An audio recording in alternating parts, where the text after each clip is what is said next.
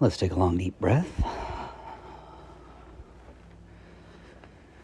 I have something that I'm going to share with you coming up that I'm getting increasingly excited about sharing and having a harder and harder time not sharing, not talking about.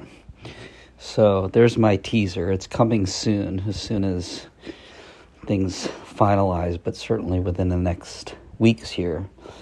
And, uh, I wanted to let you know that, and I wanted to let you know something else, and that is let's take a long, deep breath, come into the present moment, be together, set that intention to be present for a while together.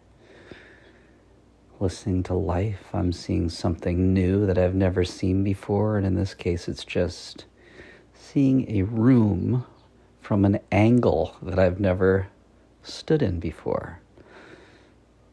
Maybe try that and just notice how you shift into the present moment when you do that.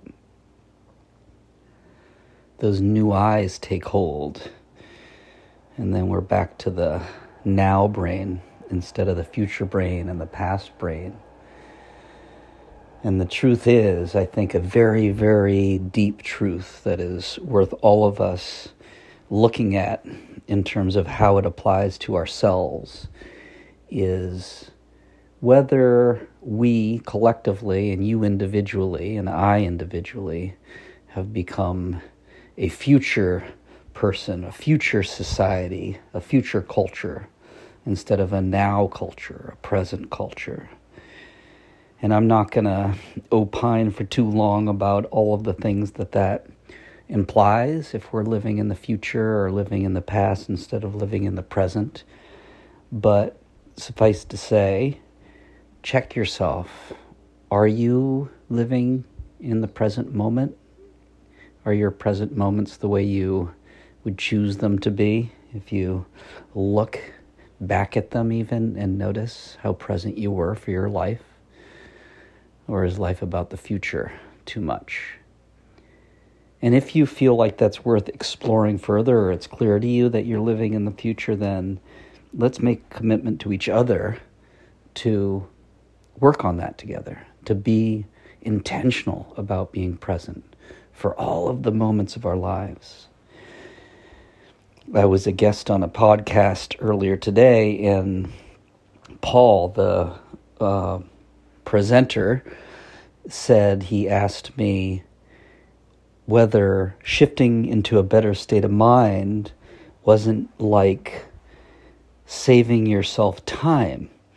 And what he meant when he said that was that when you are present, time is different. You are here.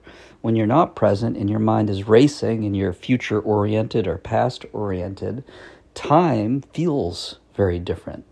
And so Paul was saying, shifting into the present moment actually gives you time. It allows you to be at peace. It allows you to notice that five minutes in presence is actually a very deep eh, experience. It completely changes your experience of the rest of your day, never mind shifting you over the course of that five minutes. So, there we are. Why don't we do that? Let's set an intention. We have, it looks like we're up to about almost four minutes. So let's spend the next minute mostly in silence, just listening to life.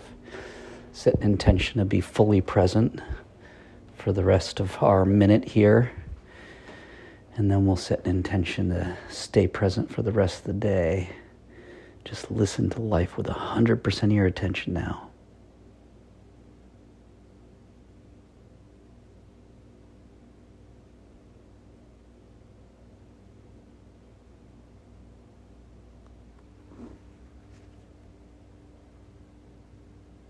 Notice how you shift.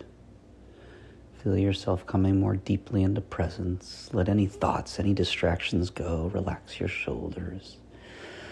Allow your arms to fall toward the ground.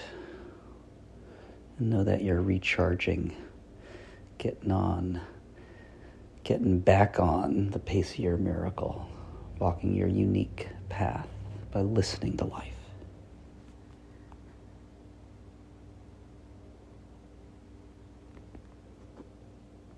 Perfect. And just mark how you feel. Take a note so that the genius of your 30 trillion cells can be informed by what you experienced. And let's set that intention together to be present for the rest of our days, fully present 100% of our attention in the present moment, feeling and being our body moving through the world, fully embodying ourselves. Enjoy the rest of your day. Have a great one. I'll talk to you soon.